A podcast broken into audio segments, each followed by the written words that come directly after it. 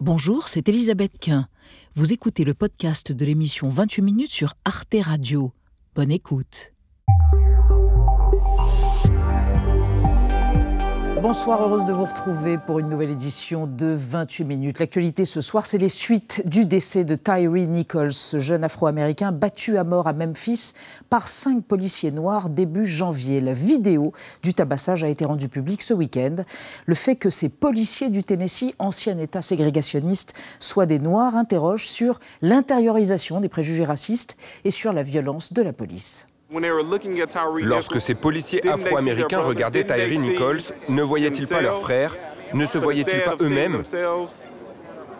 Au lieu de ça, ils ont vu quelqu'un de noir, de pauvre, quelqu'un qu'ils pensaient pouvoir tuer sans que personne ne s'en soucie.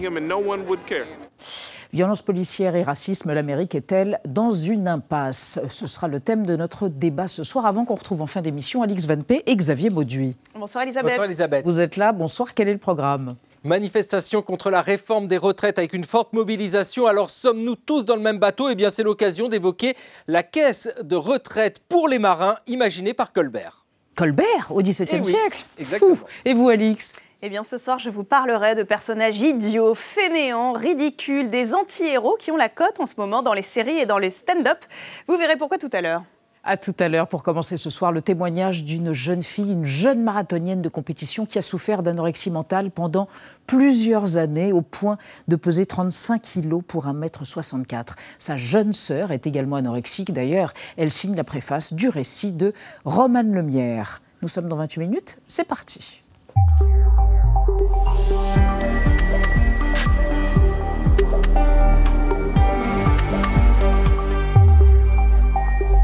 Romane Lemierre, bonsoir. Bonsoir. Bienvenue chez nous Merci. dans 28 minutes. Je vous présente Nadia Dame. Bonsoir, Bonsoir, chère. Nadia. Bonsoir, et. Benjamin Sportouche. Bonsoir monsieur Sportouche. Romane Lemierre, un pas après l'autre de l'anorexie au marathon. Vous venez témoigner, vous avez 23 ans, une courte vie, mais déjà remplie par euh, des accomplissements sportifs et aussi quelque chose de plus tragique, l'anorexie qui vous a frappé il y a quelques années. On va en parler. Combien pesez-vous Aujourd'hui, vous allez mieux, vous allez bien même, semble-t-il. Vous êtes vigilante. Vous mesurez 1m64, vous pesez combien? Aujourd'hui, je pèse 48 kilos, donc euh, tout va bien. C'est suffisant? En tout cas, euh, ça me permet de vivre Ça vous convenablement. permet de vivre convenablement. Votre portrait réalisé par Gaël Legras et on vous retrouve juste après. Courir, l'anorexie, un déclic, c'est la règle de 3 de Romane Lemierre. Elle commence à courir à l'âge de 18 ans. Née à Coutances, dans la Manche, un vendredi pluvieux de mars 1999, elle s'essaie au foot, au hand, à l'équitation, à la gym, au tennis, mais n'accroche pas. En classe de première, elle se met finalement à la course à pied.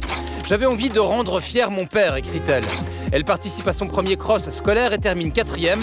Je venais de découvrir que je n'étais pas si mauvaise, un tournant dans ma vie, précise-t-elle. Dès lors, sa progression est fulgurante, d'autant plus qu'elle adopte une nouvelle hygiène de vie et perd plusieurs kilos. Romane remporte alors ses premières compétitions. L'anorexie m'était destinée, elle attendait juste une faille pour pouvoir s'exprimer, écrit-elle dans Un pas après l'autre. En 2018, Romane part étudier en STAPS à Caen. Le fait de me retrouver toute seule, je me suis dit, bon, bah, c'est l'occasion en fait euh, d'arrêter de manger. Le matin, je partais en cours, j'avais rien dans le ventre. Le midi, je mangeais une petite salade. Le soir, euh, des haricots en boîte. À l'époque, elle enchaîne 15 heures de sport par semaine et ne pèse que 39 kilos. En 9 mois, elle en a perdu 14. Peu de temps après, elle consulte un spécialiste. Elle est descendue à 35 kilos. Elle est en grand danger. Son pouls bat à 35 au repos et sa tension indique 8. Elle promet de manger mais n'y parvient pas. Pour essayer de rester performante en course à pied, elle n'avale rien pendant la semaine mais se nourrit deux jours avant les compétitions. Le déclic se produit en 2018 lorsqu'elle décide de consulter un psychologue à Rennes. Je ne voulais plus mourir, c'était déjà bien. Ce premier rendez-vous avait provoqué en moi l'effet d'un électrochoc.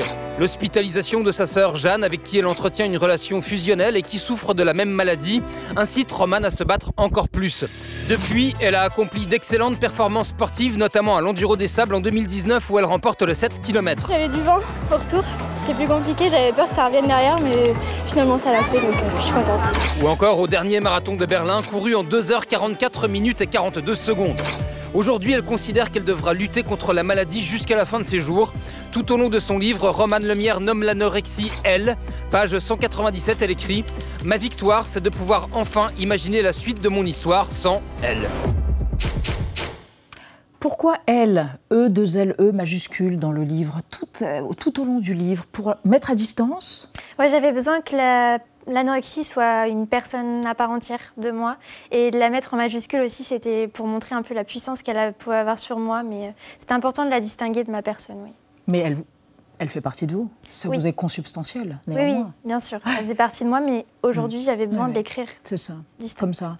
Euh, c'est un trouble euh, alimentaire compulsif, comme on dit, comme la boulimie d'ailleurs, qui concerne essentiellement les femmes. L'anorexie s'est répertoriée depuis euh, le Moyen-Âge. Il y avait l'anorexie sainte médiévale, comme on dit. Ça fascine les thérapeutes, les psychanalystes. Est-ce que vous êtes remonté, vous avez essayé de comprendre pourquoi vous êtes devenu anorexique Pour quelle raison Peut-être familiale, névrotique, que sais-je Vous avez dû faire, vous avez voulu faire ce travail? Ouais, j'ai cherché hein. pendant 3-4 euh, ans avec mon, psychiatre, on a essayé de trouver les causes. Je pense qu'il y en a plusieurs. Après, il y a je pense qu'il y a une cause profonde qui est là depuis des années. J'arrive pas à mettre de mots dessus, je sais pas d'où ça vient, c'est une fragilité. non, je pense que et je sais pas si j'arriverai à trouver la cause un jour, je sais pas si je le veux non plus. Mais euh, mais voilà, ouais, c'est, ça restera un mystère, je pense. Euh. Mais quand vous étiez au plus fort de cette anorexie, vous ne mangiez pas, c'est-à-dire que vous pouviez tenir une journée en mangeant une pomme, un verre d'eau et une boîte de haricots, tout ça juste au cours de la journée? Ouais, je mangeais que ça et le pire c'était que je me sentais vraiment surpuissante. Je mangeais que ça, mais j'avais l'énergie que j'avais jamais eue quoi. vous voulez dire que c'était une forme d'ivresse? Ouais, ouais, elle, elle, me contrôlait, elle me faisait croire que je me sentais, enfin que j'étais forte. En même temps, vous dites que la course à pied vous a euh, sauvé, mais on a le sentiment qu'au départ, au contraire, c'est ce qui vous a plongé dans l'anorexie. Oui, oui, oui, au Pourquoi départ. ne vous, euh, pas vous êtes détaché justement de ce sport qui vous a entraîné euh, vers un abîme? Parce que j'avais, ça me permettait de contrôler. Hein. Mmh. Honnêtement, le sport au, départ, c'était tout sauf, enfin, une aide. Hein. Ça m'aidait à, tout contrôler, à perdre les aliments que je pouvais manger. Enfin. À les évacuer. Ouais, c'est ça, c'est ça. Ça était devenu un outil pour juste éliminer ce que je mangeais. Et... C'était plus un outil de plaisir ou de performance, c'était juste euh, brûler des calories. Mais est-ce que euh, quelqu'un un jour vous a dit peut-être que faire du marathon c'est contre-indiqué dans le sens où l'anorexie c'est un rapport aux limites et, c'est quelque chose qui force ou qui fait euh, éprouver ses limites et que la dimension performative n'est pas géniale pour lâcher prise? Ouais, je suis d'accord. On me l'a beaucoup dit. Mon papa on vous l'a beaucoup dit. On vous a beaucoup dissuadé? Ouais, on m'a dissuadé. Ouais. et pourtant. Mais j'avais cette idée en tête et quand j'ai quelque chose en tête, je vais au bout et, et je savais que c'était la bonne décision. Je savais au fond de moi que ça allait m'aider. Et quand je suis persuadée de quelque chose, euh, j'aime bien aller au bout des choses. Votre sœur, votre petite sœur, qui a 7 ans de moins que vous, mm. n'est-ce pas, avec qui vous avez un rapport fusionnel. Quand elle était petite, elle vous a même appelé à plusieurs reprises maman, parce que vous vous occupez d'elle comme une mère, euh, est anorexique, elle aussi. Euh, qu'est-ce que ça vous inspire, à part beaucoup de détresse et beaucoup d'amour sororal, j'imagine? Bah, C'est très dur hein, de vivre avec sa sœur. Moi, je vis encore chez mes parents. De mm. voir qu'elle souffre, je ne sais pas comment l'aider. Euh, mais après, j'espère aussi que ma guérison, le fait que je, que je vais beaucoup mieux aujourd'hui, que ça l'inspire, que ça l'aide aussi. Et euh, ouais, c'est dur, mais. Euh, Vous connaissez la romancière belge Amélie Nothomb, qui a été anorexique entre 13 et 17 ans. Sa sœur l'a été en même temps qu'elle. Et Amélie Nothomb dit pour se guérir, il faut lâcher prise. Mm. Est-ce que vous avez lâché prise Quoique marathonienne, mm. c'est-à-dire le contraire du lâcher prise? Ouais, bah, Vous êtes arrivé à ça? En fait, euh, j'ai pas pris le marathon comme une performance, pas le premier en tout cas. Je me suis vraiment dit juste, je vais le finir. Et c'était là le lâcher prise, parce que moi j'ai toujours vu la course à pied comme un chiffre. Et là, je me suis dit non, cette fois, je veux juste finir. Il n'y aura pas de préparation, pas de chrono, pas de. Juste, on le finit et on prend du plaisir. Et c'était ça ma victoire au final. Vous aimez votre corps? Aujourd'hui, c'est compliqué, mais euh, c'est beaucoup mieux. Parce que dans ce témoignage qui est complètement dingue, vous évoquez à un moment donné votre rapport au désir et à la sexualité et vous dites en fait, je n'aimais pas à l'époque, il y a quelques années, les rapports. Mm. Et être avec un garçon qui n'en voulait pas, c'est la chose qui m'arrangeait le plus au monde. Donc euh, c'est... Ouais, le, forcément, on n'a pas confiance en soi, donc on ne peut pas aller vers l'autre non plus. Enfin, ça met quand même des barrières, c'est mm. compliqué de ce niveau-là. Alors, parlons de l'anorexie et de la manière dont il y a une forme de solidarité, des conseils prodigués, notamment sur les réseaux sociaux, par vous, mais pas seulement par vous. On en parle avec vous, mmh. Nadia. Oui, c'est assez compliqué parce que d'un côté, on trouve du contenu sur Internet, sur les réseaux, sociaux qui vont euh, encourager les troubles alimentaires. Et c'est aussi l'inverse qui est en train de se passer depuis quelques années sur Instagram. En particulier, on trouve de véritables communautés d'entraide de jeunes femmes et aussi des jeunes hommes, d'ailleurs, c'est intéressant, qui se racontent et surtout qui s'épaulent. On en parle comme de comptes pro-recovery, c'est-à-dire des comptes pour guérir, en tout cas des comptes pour aller mieux. Et alors tous racontent que c'est ce qui leur permet de, raconter euh, ce qu'ils ne peuvent pas confier à leurs proches, à leurs parents par exemple. J'imagine aussi, vous êtes donc sur Instagram, vous avez un compte Instagram, j'imagine également qu'il y a peut-être des personnes jeunes qui vous écrivent, qui vous demandent des conseils, qui sont peut-être au premier stade de la maladie et qui vous demandent comment faire pour ne pas euh, sombrer. Vous leur répondez quoi? Ouais, j'en ai énormément des messages et c'est ça qui est encore le plus inquiétant. Et des jeunes filles, la dernière fois, j'ai encore une maman, sa petite fille de 8 ans qui était atteinte de 8 ans. 8 ans. Euh, moi, ce que je conseille, c'est de se faire aider. Hein. C'est le plus important. Euh, une équipe médicale, euh, un psychologue, en parler. Mmh. Pas forcer la, la, personne malade à manger. Enfin, ça sert à rien de se concentrer sur la nourriture. Il faut aller chercher au-delà, je pense, mmh. les causes psychologiques. Mais je pense se faire aider d'un médecin, c'est le plus important. Romane Lumière, est-ce que votre père et surtout votre mère, dont il est question dans ce livre, ont lu ce livre? Et l'ont digéré, si je puis me permettre d'utiliser une métaphore alimentaire. Non, ils n'ont pas encore eu le. Je pense, je sais pas si je peux employer ce mot, mais le courage de le lire. C'est encore euh, très frais, très douloureux, surtout que ma sœur est encore euh, malade. Donc, je pense que pour eux, c'est un peu dur encore, et, je le comprends. Je leur en veux pas du tout. Euh. Enfin, c'est encore trop vif, je pense. Qu'est-ce que vous diriez à quelqu'un que vous croisez qui est anorexique? De jamais lâcher, toujours garder espoir. Et vous, ne pas lâcher, ça veut dire, en tant que marathonienne, avec euh, des performances assez impressionnantes, viser les JO de Paris ou ceux de Los Angeles, peut-être? Pourquoi pas? Mais déjà, en décembre, Valence, c'est ça? Marathon de Valence? Ouais, c'est ça. C'est la prochaine grosse échéance à venir. En décembre. Il va falloir manger. ah bah oui. Hein. Hein a pas le choix. Manger, fillette, pas que des pommes, des glucides. Merci Romane Lemière d'être venue témoigner ce soir sur Arte de l'anorexie au marathon. Votre témoignage. Merci encore. On passe à notre débat sur l'Amérique, le racisme systémique et les violences policières. Les images de Tyree Nichols, jeune noir hurlant maman, tandis que cinq policiers noirs le battaient à mort, ont choqué le pays deux ans après le meurtre de l'afro-américain George Floyd. Comment expliquer que des policiers noirs tuent un noir? Les États-Unis sont-ils submergés par un racisme systémique qui gangrène les institutions, à commencer par la police On en parle après la mise au point de Sandrine Le Calvez. Des images d'une rare violence. Arme au poing le 7 janvier dernier. La police de Memphis arrête un jeune automobiliste afro-américain de 29 ans qui obtempère. Mais ce qui devait être un banal contrôle routier vire au déchaînement de violence. Taser, gaz lacrymogène, Tyree Nichols prend peur et s'enfuit. Rattrapé par cinq policiers, il est passé à tabac pendant de longues minutes. Tyree Nichols, qui habite à 100 mètres de là avec sa mère, appelle au secours. Des ambulanciers n'arriveront que 25 minutes plus tard. Trois jours après, le jeune homme est décédé des suites de ses blessures. Cinq policiers, eux-mêmes afro-américains, ont été limogés, inculpés pour meurtre. La mère de Tyree Nichols a tenu à s'adresser à eux. Je veux dire aux cinq policiers qui ont assassiné mon fils, vous avez déshonoré vos propres familles. Nous voulons la justice pour lui. Rendu public vendredi par les autorités locales, les images du drame ont suscité horreur et incompréhension. Lorsque ces policiers afro-américains regardaient Tyree Nichols, ne voyaient-ils pas leur frère Ne se voyaient-ils pas eux-mêmes? au lieu de ça, ils ont vu quelqu'un de noir, de pauvre, quelqu'un qu'ils pensaient pouvoir tuer sans que personne ne s'en soucie. Dans tout le pays, des manifestants dénoncent un racisme endémique au sein des forces de l'ordre. Malgré la présence de policiers noirs, le maintien de l'ordre en tant qu'institution aux États-Unis est intrinsèquement raciste. Alors, la police américaine est-elle raciste? Dix ans après l'émergence du mouvement Black Lives Matter et près de trois ans après la mort de George Floyd, pourquoi les États-Unis semblent-ils dans l'impasse face aux violences policières? Trois invités pour comprendre et pour débattre. Charlotte Recoquillon, bonsoir. Vous êtes chercheuse spécialiste des États-Unis à l'Institut français de géopolitique. Selon vous, l'Amérique a construit l'image du délinquant qui est un homme jeune, noir, dangereux et armé. Les policiers américains aujourd'hui, même afro-américains, sont dans l'idée, c'est eux contre nous. À côté de vous, Rokhaya Diallo, bonsoir. Vous êtes journaliste, autrice, réalisatrice. Vous êtes chercheuse en résidence à l'Université de Georgetown à Washington, la capitale fédérale. Et selon vous, Rokhaya Rokhaya Diallo. La mort de Tyree Nichols peut changer les choses sur la compréhension de la violence aux États-Unis à l'égard des Afro-Américains. Cela montre qu'il s'agit d'une violence systémique qui va au-delà de quelques individus, ajoutez-vous.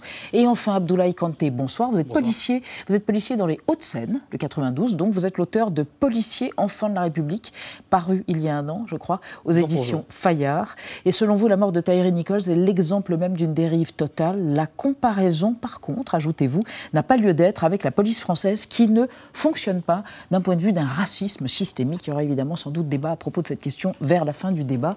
On démarre euh, avec le chiffre du jour. 1176, hein, l'an dernier en 2022, 1176 personnes ont été tuées par la police américaine. C'est un triste record aux États-Unis.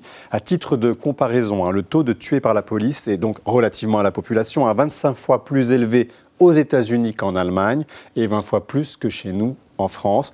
En ce qui concerne plus particulièrement notre sujet, il faut noter que de l'autre côté de l'Atlantique, un quart des victimes de la police sont des Noirs américains, alors qu'ils ne représentent que 13% de la population. Et puis dans le cas, on le disait, de Tyree Nichols, 5 des 7 mises en cause sont donc des Noirs américains. Charlotte Recoquillon, justement, est-ce que ça change quelque chose à la compréhension, à l'approche qu'on peut avoir des violences policières aux États-Unis, ce fait que ce soit des policiers noirs américains? Ça ne change absolument rien. Euh, D'abord, c'est pas inédit que des policiers noirs commettent des violences euh, à l'égard de citoyens, qu'ils soient blancs ou qu'ils soient noirs. Les policiers noirs euh, euh, commettent des violences comme les policiers blancs et leurs victimes sont aussi majoritairement noires, avec donc une surreprésentation des citoyens Comment vous l'expliquez justement qu'ils s'en prennent de la même manière que des policiers blancs C'est parfaitement cohérent avec une interprétation, enfin une interprétation, une compréhension de, du racisme en tant que système et institution et non mmh. pas comme une question d'opinion individuelle ou comme une question de bons sentiments ou de mauvais sentiments.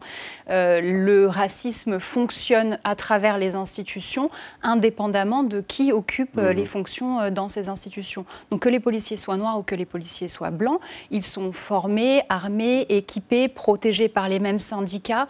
ils sont chargés de protéger, enfin de faire, pardon, respecter les mêmes lois qui sont elles-mêmes des lois racistes, les lois qui leur permettent d'interpeller quelqu'un, de faire des contrôles d'identité, des contrôles routiers, euh, et qui leur donne le pouvoir finalement d'avoir des interactions qui ensuite vont euh, conduire euh, à, des, à des violences, tout ça sont les mêmes structures et les mêmes mm. mécanismes pour les policiers blancs comme pour les policiers noirs. Rokhaya Diallo, l'extrême violence dans les interpellations de la police, est-ce que c'est dû aussi au fait qu'aux États-Unis, les armes sont en circulation libre, les citoyens américains sont surarmés et les policiers, du coup, rentrent dans une forme de cercle vicieux par rapport à ce surarmement de la population il est vrai que les chiffres que vous mm. énonciez tout à l'heure montrent qu'il y a une violence qui est endémique et qui est euh, symptomatique du contexte strictement américain. C'est pour cela qu'il y a beaucoup plus de personnes qui meurent euh, et qui sont aussi grièvement blessées dans des, dans des interactions euh, qui sont liées à la police. Ces images sont extrêmement choquantes, mais elles font parfaitement écho à ce qu'on a pu voir il y a plus de 30 ans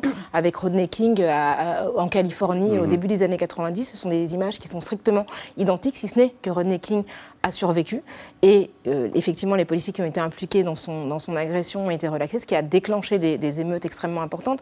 Mais pour rejoindre ce que disait à l'instant Charlotte Reconquillon, on est dans un système mm. euh, qui se reproduit et qui est indépendant en fait de la volonté individuelle parce qu'il est structurellement charpenté par une histoire qui dépasse les simples individus et leurs sentiments personnels. Il faut rappeler que 83% des victimes étaient armées lorsqu'elles ont été tuées, 6% ne l'étaient pas avec certitude.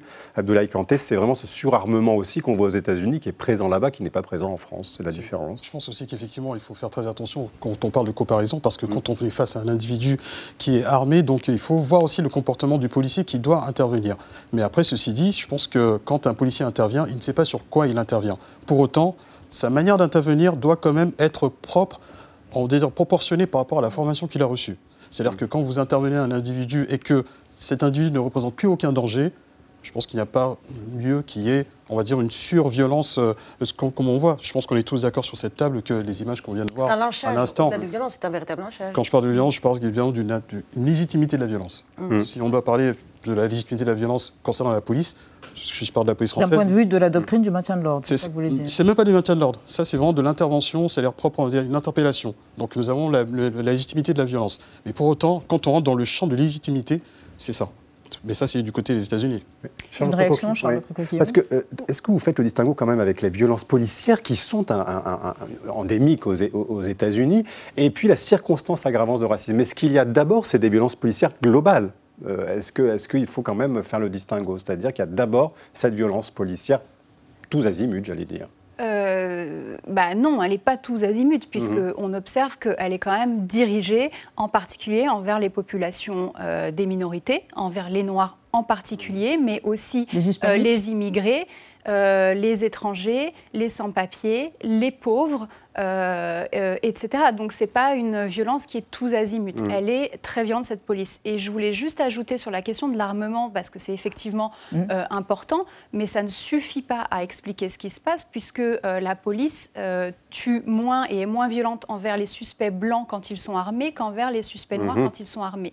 Donc à paramètres équivalents, la police reste plus violente à l'égard des citoyens noirs. Mm. Joe Biden a réagi, hein, euh, bien sûr, après la mort de Tyree Nichols, mais il a semblé bien impuissant. On va l'écouter, le président américain. J'ai parlé avec la mère de Tyree. Je lui ai exprimé mes condoléances et lui ai dit que j'allais plaider auprès du Congrès pour qu'il adopte la loi George Floyd. Nous devons contrôler la situation. Je ne peux pas faire grand-chose de plus au niveau fédéral. Ce qui est en jeu, c'est d'abord la vie de personnes innocentes, en priorité. Euh, Rokaya Diallo, quand on entend le président américain, ça fait froid dans le dos quand même. Il dit Je ne peux pas faire grand-chose de plus au niveau fédéral parce qu'il faut rappeler que la police là-bas, elle est territorialisée, elle est décentralisée. Il y a 18 000 unités de police qui, chaque chacune fait ce qu'elle veut dans son coin. Oui, d'ailleurs, la police, par exemple, de la LAPD de Los Angeles a été impliquée il y a quelques semaines dans la mort euh, d'un enseignant, euh, Keenan Anderson, qui avait appelé la police pour des raisons d'incident de la route et qui a été aussi euh, tué du, enfin, du, fait de l'action d'un taser. Donc il y a cette question-là, la mhm. question aussi des investigations qui sont menées localement par les procureurs, mhm. qui sont des personnalités politiques qui sont élues. Donc il y a énormément de facteurs qui conduisent à ce que des personnes ne soient pas correctement poursuivies dans des, dans des procédures judiciaires et puis effectivement, euh, il y a un travail qui avait été initié, vous, vous l'avez dit euh, mm. très justement, Black Lives Matter a été formé en 2013, à l'époque où euh, le président était Barack Obama, une task force avait été montée à la Maison Blanche. Euh, plusieurs euh, des protagonistes de ces euh, organisations, d'organisations contre les violences policières et contre le racisme avaient été invités à la Maison Blanche. Et tout ce processus qui avait été initié, sans nécessairement lui prêter les qualités de, tout résoudre, ont été brutalement interrompus par, l'élection de Donald Trump, qui a aussi mmh. produit une surenchère dans la verbalisation d'une forme de violence qui se retrouve également dans les pratiques. Et Charlotte Coquillon, pour bien comprendre comment ça se passe, rien n'est décidé au niveau fédéral, tout se fait État par État. Mm. Il n'y a rien de centralisé. Donc effectivement, tous les commissariats peuvent embaucher selon leurs propres critères. Il n'y a absolument aucune harmonisation. Alors effectivement, le président a le pouvoir sur la police fédérale. Et la police fédérale, les agents fédéraux, ce ne sont pas eux qui commettent les violences mm. euh, dont on parle le mm. plus souvent euh, à l'égard des citoyens dans lors des contrôles routiers, euh, etc. Mais je voulais aussi ajouter que politiquement, mm. il y a un malentendu aussi important qui est que Joe Biden, même les réformes qu'il porte, mm-hmm. sont des réformes qui sont en fait pour équiper et financer la police plus qu'elle ne l'est déjà et pour recruter plus de policiers pour mieux les équiper. Euh, il a financé notamment des programmes pour des caméras piétons. Or, on voit bien que la présence d'une caméra et la disposition de vidéos n'est pas dissuasive, n'est pas dissuasive euh, et parfois même ne permet pas la condamnation par la suite. Donc, euh, donc en fait, ce sont des mesures pro-police, alors que ce que demandent les activistes et le mouvement Black Lives Matter, c'est au contraire une réduction drastique des moyens accordés à la mmh. police. Mmh. Abdoulaye Kanté, en France, il y a cette expérimentation des, des caméras piétons. Est-ce que c'est généralisé? D'une part. Alors, c'est même plus une expérimentation parce que c'est généralisé. Parce que depuis juin juillet 2021, il y a 30 000 caméras piétons qui ont été déployées sur l'ensemble avec des effectifs. Il y en a d'autres qui doivent arriver encore plus parce que, et encore, c'était un remplacement de celles qui étaient défectueuses. Je rappelle encore une fois que si on doit parler de la police française, mm. en matière de transparence. Donc, euh, pardon, mais comment sont-elles déclenchées? Est-ce que c'est systématique ou est-ce que le policier français peut choisir ou non de la C'est lors du, au moment, au moment d'une intervention, donc à ce moment-là, il la déclenche. Mais, pour... mais pas obligatoirement. Ah, il peut ne pas le faire. Non, mais s'il le fait pas, évidemment, il devra s'expliquer. Si elle n'est pas, si pas active, donc s'il se passe, il y a un incident. Si elle n'est pas activée, donc là, par contre, il devra s'expliquer. Je rappelle aussi qu'elle n'est pas en continu. Pourquoi? Parce que c'est la loi. la loi interdit justement de filmer en continu mmh. euh, parce que pour des questions de, relatives à droit à la, euh, à la vie privée. Mais pour autant, l'efficacité de. Là, je reviens un petit peu sur l'efficacité des caméras piétons parce qu'en France, je pense que ça a son utilité. Pourquoi? Parce que déjà d'une, ça nous protège en tant que policiers. Et si vous vous souvenez de la loi, euh, comment dire, par rapport à la loi sécurité globale, qui, soi-disant, mmh. disait qu'on ne voulait pas que les policiers soient filmés. Mais on s'est dit que le problème, c'est que les gens ont mal compris c'est que nous, on ne nous interdit pas de filmer les policiers dans leur intervention. C'est juste que simplement, l'utilisation de ces images ne doit pas être, si vous voulez, mm. frauduleuse à des fins justement pour nous lyncher. Mm. Sinon, c'est autorisé. Pour autant, ces caméras piétons ont pour but non seulement de protéger les policiers dans leur action, mais aussi de pouvoir aussi l'individu, si il est témoin ou victime de comportements inappropriés d'un policier, il aura euh, dans son droit de demander les images via effectivement la justice. Et c'est les policiers n'ont aucun cas, en aucunement accès à ces, à ces, comment dire, à ces vidéos. Rokhaya Diallo, est-ce qu'il y a eu quand même des acquis, des choses qui se sont améliorées, euh, peut-être depuis 91, depuis effectivement le tabassage de Rodney King, et plus encore depuis le meurtre par Derek Chauvin de George Floyd il y a deux ans? Est-ce qu'il y a eu un semblant d'amélioration ou pas du tout? Je dirais qu'il y aura une, amélioration, une amélioration pardon, qui est d'ordre symbolique. C'est-à-dire que là où effectivement il y avait une absence de compréhension, une difficulté à concevoir le caractère systémique de ces violences et une difficulté tout simplement à appréhender la crédibilité de la parole des victimes, puisque ça fait très très longtemps euh, qu'elles se plaignent de ces traitements qui n'étaient mmh. pas crus. Ces images ont frappé l'inconscient collectif, euh, l'inconscient même l'imaginaire collectif mondial, et ont rendu, euh, ont, rendu évidente en fait ces pratiques qui sont des pratiques dont se plaignent euh, les, personnes minoritaires, mm. mais effectivement pas seulement noires, euh, latinex, les personnes aussi des populations autochtones. Enfin, c'est vraiment quelque chose qui concerne beaucoup de, de, personnes aux États-Unis. Là, la justice sur le, plus vite quand même cette fois-ci. Sur Derek Chauvin, en l'occurrence, mais par Derek Chauvin qui est accusé de meurtre et inculpé pour. Ça, euh, mais dans ils ont été mis à pied rapidement. La justice s'est saisie, les unités de police concernées ont été dissoutes. Mais c'est un cas sur, sur mm. tant d'autres. Pour Brianna, enfin, il faut aussi rappeler et saluer mm. le, le travail des activistes je pense que c'est très important de rappeler qu'aujourd'hui, les activistes, par rapport à 1991, disposent de moyens qu'ils n'avaient pas, dont ils n'avaient pas, auxquels ils n'avaient pas accès à l'époque. c'est Rodney King. Voilà, c'est ça, 1991. Donc, ils ont accès aux réseaux sociaux et ils peuvent exercer une pression qu'ils n'auraient pas pu exercer auparavant. Je pense par exemple au cas de Breonna Tyler, Tyler cette jeune femme, qui a été tuée, chez dans son lit, dans avec son lit, euh, absolument. Eh bien, il a vraiment fallu que mm. des activistes déclenchent euh, des, euh, des, opérations de communication et se servent des célébrités pour qu'enfin son cas soit investigué. Mais c'est mm. vraiment cette victoire-là, elle est davantage technologique que réellement mm. politique. Mm. Et il faut dire aussi, euh, Charlotte Recoquillon, qu'il devait y avoir une loi euh, George Floyd hein, qui prévoyait grosso modo de revenir sur l'immunité qui est très forte dont jouissent les policiers américains, de créer un registre des agents ayant fait un usage excessif de la force et un autre registre compilant les plaintes pour mauvais traitement. Eh bien, le, le projet est resté dans les cartons aux États-Unis parce que euh, le Congrès ne s'est pas mis d'accord. Oui, mais parce qu'il y a un rapport de force politique qui est, euh, qui est très dur. C'est pas seulement qu'on a des activistes qui font du plaidoyer dans une direction, c'est qu'on a une, résidence, une, pardon, une résistance très forte de l'autre côté mhm. à, à, protéger l'ordre social tel qu'il est aujourd'hui et, et, le, euh, une sorte de, de, statu quo. Donc euh, effectivement, les conservateurs, les républicains, les lois qui sont votées actuellement dans les États pour interdire l'enseignement de l'histoire de l'esclavage, de la théorie mm. critique de la race, etc sont tout à fait liés à la question des violences policières, puisque ça, permet euh, de maintenir justement un ordre de domination mm. euh, sociale, raciale, euh, qui, qui, conduit, qui conduit à ces violences. Mm. Alors justement, l'ordre social tel qu'il est, et d'ailleurs ça a été très bien exploré par James Gray dans le film Armageddon Time, qui a déconstruit la manière dont dès l'enfance il y a discrimination, vous allez y revenir, c'est pas seulement les violences policières, c'est bien en amont. Oui, ça commence très tôt, les enfants noirs sont plus facilement et plus sévèrement punis lors des procédures disciplinaires, ils sont plus facilement exposés à des interactions avec l'autorité, parfois des interactions violentes. Le phénomène est connu, il est documenté, il est franchement terrible. Il a fait l'objet d'un rapport de l'UNICEF, c'était en novembre dernier, un rapport qui révèle qu'aux États-Unis, donc, un élève noir a quatre fois plus de risques d'être exclu définitivement ou temporairement de son école qu'un élève blanc.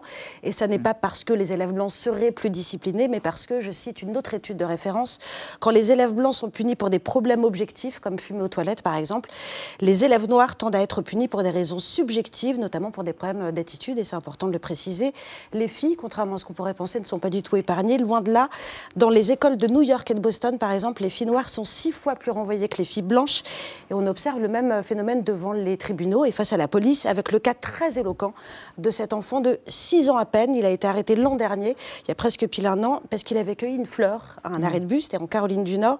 Il a été présenté à un juge très rapidement, euh, parce que, dit une avocate, quand un policier arrête un enfant blanc, il le ramène à sa famille.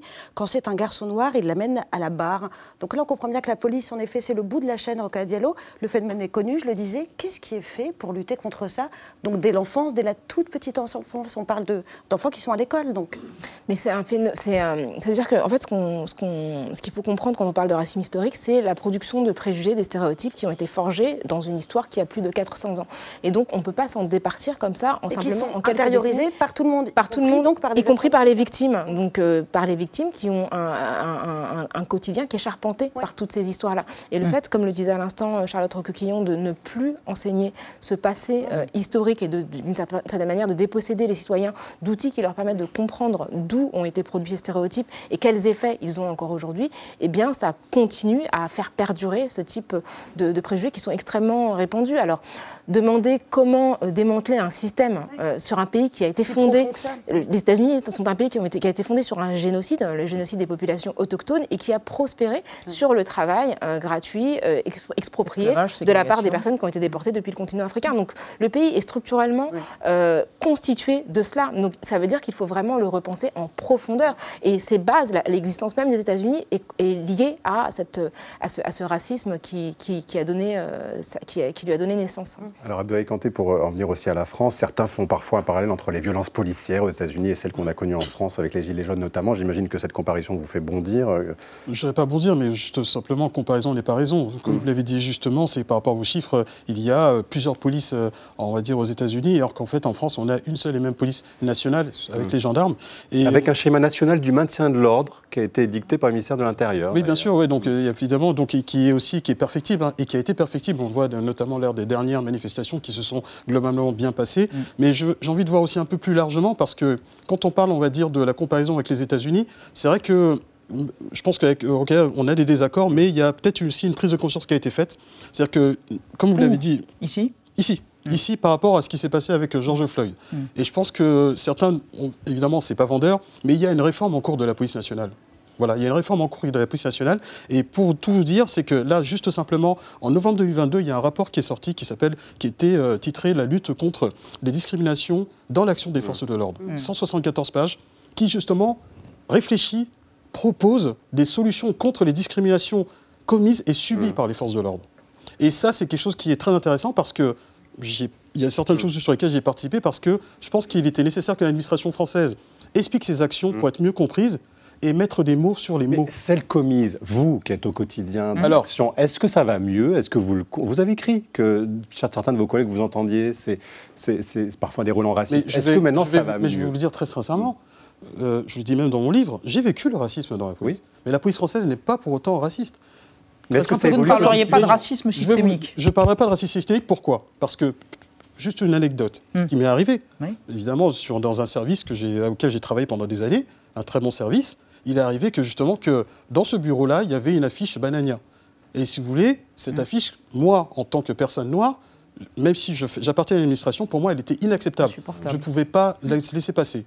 Donc le premier combat contre le racisme, justement, c'est de ne pas banaliser et de le dénoncer. C'est ce que j'ai fait. Avec le risque de représailles, il y a quand même des policiers qui ont dénoncé du racisme au sein de la police, qui ont été victimes de représailles. C'est pas si simple de le dénoncer. C'était pas si simple, mais je pense que déjà, je pense qu'il y a un combat qui a été mené et qu'il y a une amélioration dans ce sens-là. Et dans ce rapport, il préconisait même la protection justement et croire la parole de ces personnes qui dénoncent euh, ces faits-là. Et aujourd'hui, je pense qu'il y a eu de l'amélioration, c'est perfectible. Je peux dire, peut mieux faire. Hein.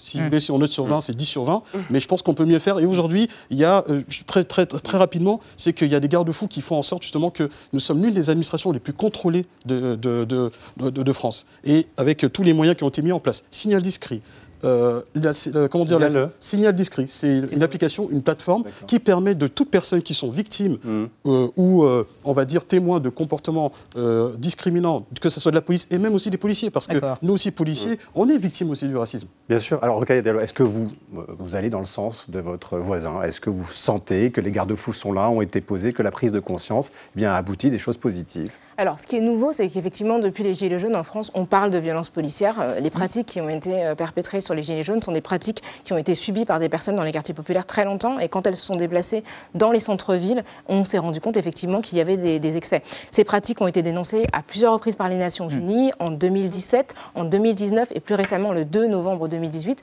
où, le Comité pour l'élimination de la discrimination a demandé des comptes à la France et a demandé à la police française de cesser de mettre en place des contrôles discriminatoires. Donc, et la France a été condamnée également à de multiples reprises par la Cour européenne des droits humains, notamment pour des faits de violences policières racistes. Et quand je parle de. Et, la France, d'ailleurs, a été condamnée par sa propre Cour de cassation, euh, il n'y a pas très longtemps, il y a quelques années, pour des contrôles racistes euh, sur des mineurs.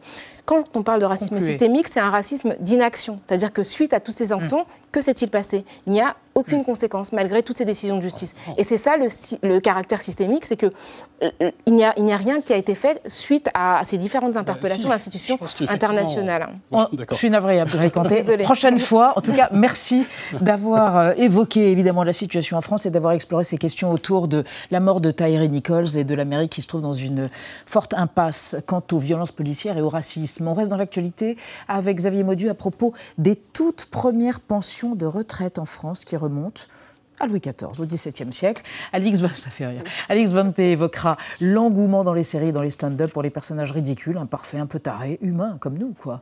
Mais pour commencer, les mots vedettes de l'actualité, selon Thibault ce soir, bordélisé, un terme employé par Gérald Darmanin à l'endroit de la gauche. C'est entendu.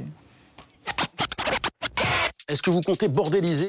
Bordéliser Bordéliser Bordéliser le pays Qu'est-ce que ça veut dire? Exactement ce que ça dit. Merci de m'en dire un peu plus. Entendu. La vie secrète des mots vedettes. Bordéliser désigne en langage familier l'action de désordonner, chahuter. Bien qu'absent du dictionnaire de l'Académie française, le verbe est déjà présent en 1963 dans La Cerise, roman autobiographique du truand écrivain Alphonse Boudard, où il est question de bordéliser la machinerie administrative. Un sujet qui préoccupe l'actuel ministre de l'Intérieur. Dans une entrevue avec un grand quotidien régional au sujet des amendements déposés contre la réforme des retraites, le premier flic de France essentialise l'opposition. La NUPES ne cherche qu'à bordéliser le pays tandis qu'une figure de celle-ci contre-attaque d'un néologisme du gauche. La bordélisation, c'est de restreindre les droits des gens. À la racine de ce foutoir lexical, il y a le mot bordel. Avant de traduire un grand désordre, puis un amas de fourbis, bordel désignait le lieu où se trouvent les femmes publiques. Moins imagé que le pornéon du grec ancien, bordel remonte à l'époque où l'influence de la morale ascétique de l'Église catholique poussait la prostitution hors des villes, dans des bordes. Une borde, de l'ancien bas francique borda, planche, est une maison de bois, une cabane. En 1256, le roi Louis IX revient sur l'interdiction de la prostitution qu'il avait décidé deux ans auparavant. Tout compte fait, la prostitution est un bel outil de zob management, un bon rempart anti-masturbation, homosexualité, adultère, viol, et mérite donc d'être organisé. Celui qui fréquente le bordel était un bordelier. Le mot était une injure. Et le bordel, lorsqu'on est accusé d'en être la cause, ne tient pas plus du compliment. Avant son ministre vendredi, mais déjà pour dénoncer une prétendue fainéantise, le président accusait en 2017 des salariés licenciés de foutre le bordel. Au lieu de chercher un job. Et la tendresse, bordel? Ah ben, on a eu peur, Thibault Nold. Il y avait une alarme. Merci, Monsieur Nold. Bonsoir, Madame Van P. Bonsoir, Monsieur Mauduit. Bonsoir. Alors, deuxième journée de mobilisation intersyndicale contre la réforme de retraite aujourd'hui à Paris et dans toute la France. Une grosse mobilisation. Et vous nous conduisez sous Louis XIV à Nancy au XVIIe siècle. Exactement. Pour parler des retraites Sous Louis XIV, ah exactement. Le 22 septembre 1673, le roi Louis XIV se trouve à Nancy quand il signe un édit imaginé par le célèbre Colbert qui est à la fois contrôleur général des finances et secrétaire d'État à la marine. Parce qu'à ce moment-là, la France participe à la guerre de Hollande, hein, qui implique les grandes puissances européennes. C'est une guerre où la marine joue un rôle prépondérant. Problème, la France a du mal à avoir des marins.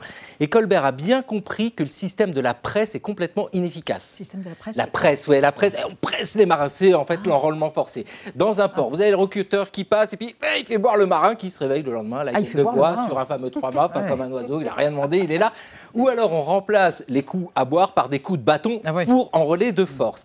Donc Colbert, lui, préfère un système où les marins sont inscrits euh, par classe d'âge et pour favoriser leur euh, engagement, eh bien, il imagine ce qu'on appellerait aujourd'hui des avantages sociaux, et notamment une pension en cas d'invalidité. Alors pour financer cette pension, cette caisse des invalides, euh, notamment pour payer deux grands hôpitaux à Toulon et à Rochefort, eh bien on prend une petite part de la solde de ces marins, 2% environ, mais tonnerre de Bresse, c'est un système par répartition, mais c'est une nouveauté. Ouais, non, mais c'est vrai, hein, c'était pas inimaginable ça. Et c'est l'origine des caisses. Bah, oui, on peut dire c'est la première caisse, euh, Première système caisse. par répartition. Vous savez, au XVIIe siècle, et puis longtemps après, on arrêtait de travailler bah, quand on n'en pouvait plus, quand le corps était complètement fatigué. La vieillesse, c'était l'invalidité. Et malheur à celui qui n'avait pas bah, un petit revenu ou alors une famille pour l'aider, parce que, allez hop, l'hospice. Mais vous voyez, les marins, avec meilleur des cette- cas. dans le meilleur des cas, non, cette caisse permet aux moyens, aux marins d'avoir une garantie pour leurs vieux jours.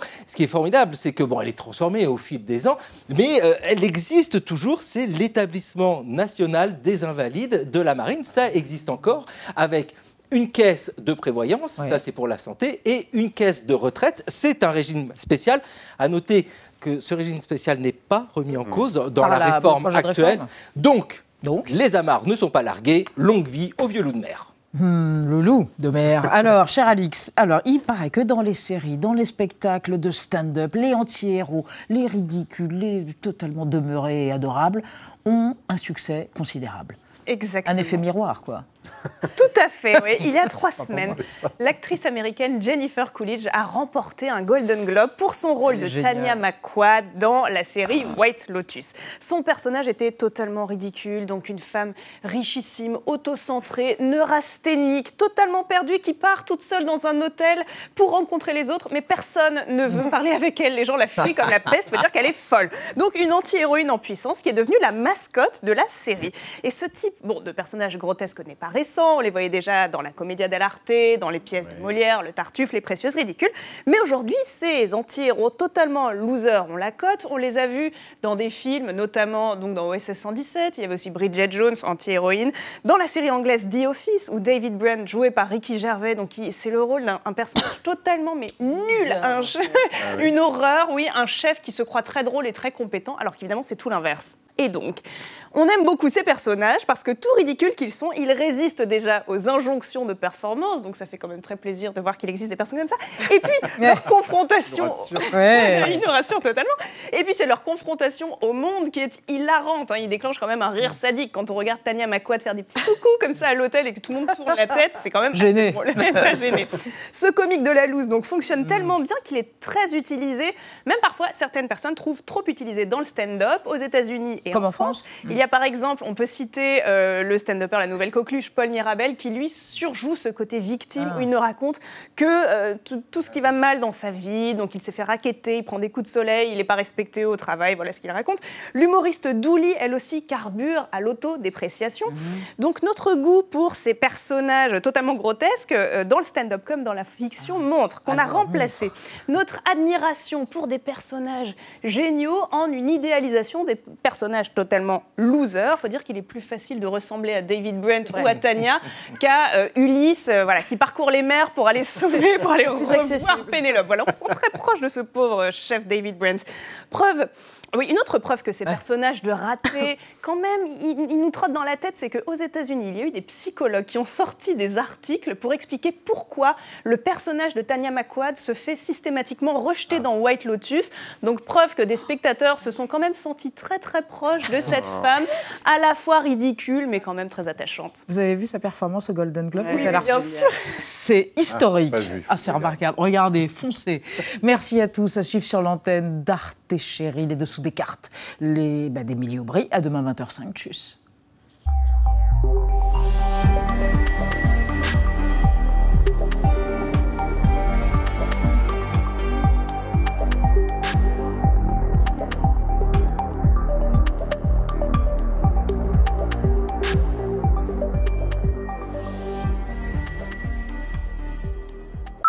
Retrouvez le podcast de 28 minutes sur toutes les plateformes de podcast et sur arteradio.com. Et pour soutenir l'émission, abonnez-vous, commentez, critiquez, mettez des étoiles et partagez le podcast avec vos proches.